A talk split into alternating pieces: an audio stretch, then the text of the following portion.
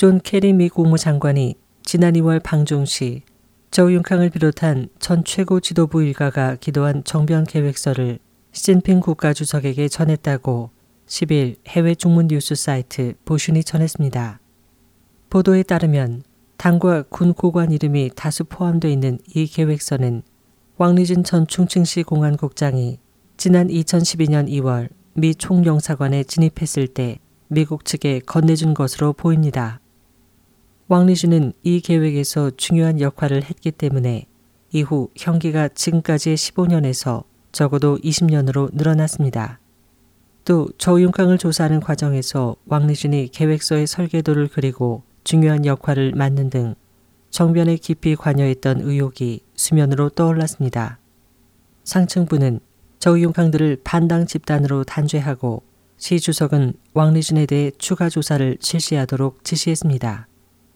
추가 조사는 올해 1월 시작됐고 케리 장관으로부터 전달받은 자료는 그 혐의를 분명하게 했습니다. 새로운 구형에 필요한 법적 절차는 지난 5일에 완료돼 형기가 적어도 20년으로 늘어났습니다.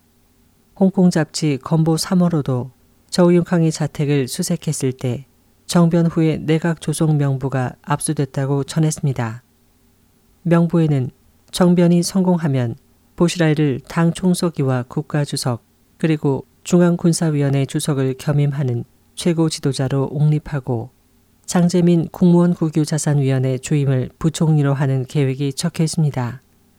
또 러주진 장수성 서기를 공안부장으로 저우번순 전 허베이성 서기를 최고인민법원 원장으로 임명하고 군의 중요 직위에 보시라이와 가까운 인물을 배치했습니다.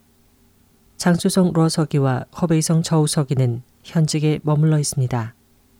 왕리준이 미국 총영사관을 진입한 사건 이후 당시 시진핑 국가 부주석이 미국을 방문했을 때 미국 측으로부터 저우융캉 등이 정변을 계획했던 증거가 제시됐고 이에 따라 2012년 3월 보시라이의 면직 처분이 발표됐으며 정변에 관여한 것으로 여겨진 인물들이 잇따라 실각했습니다.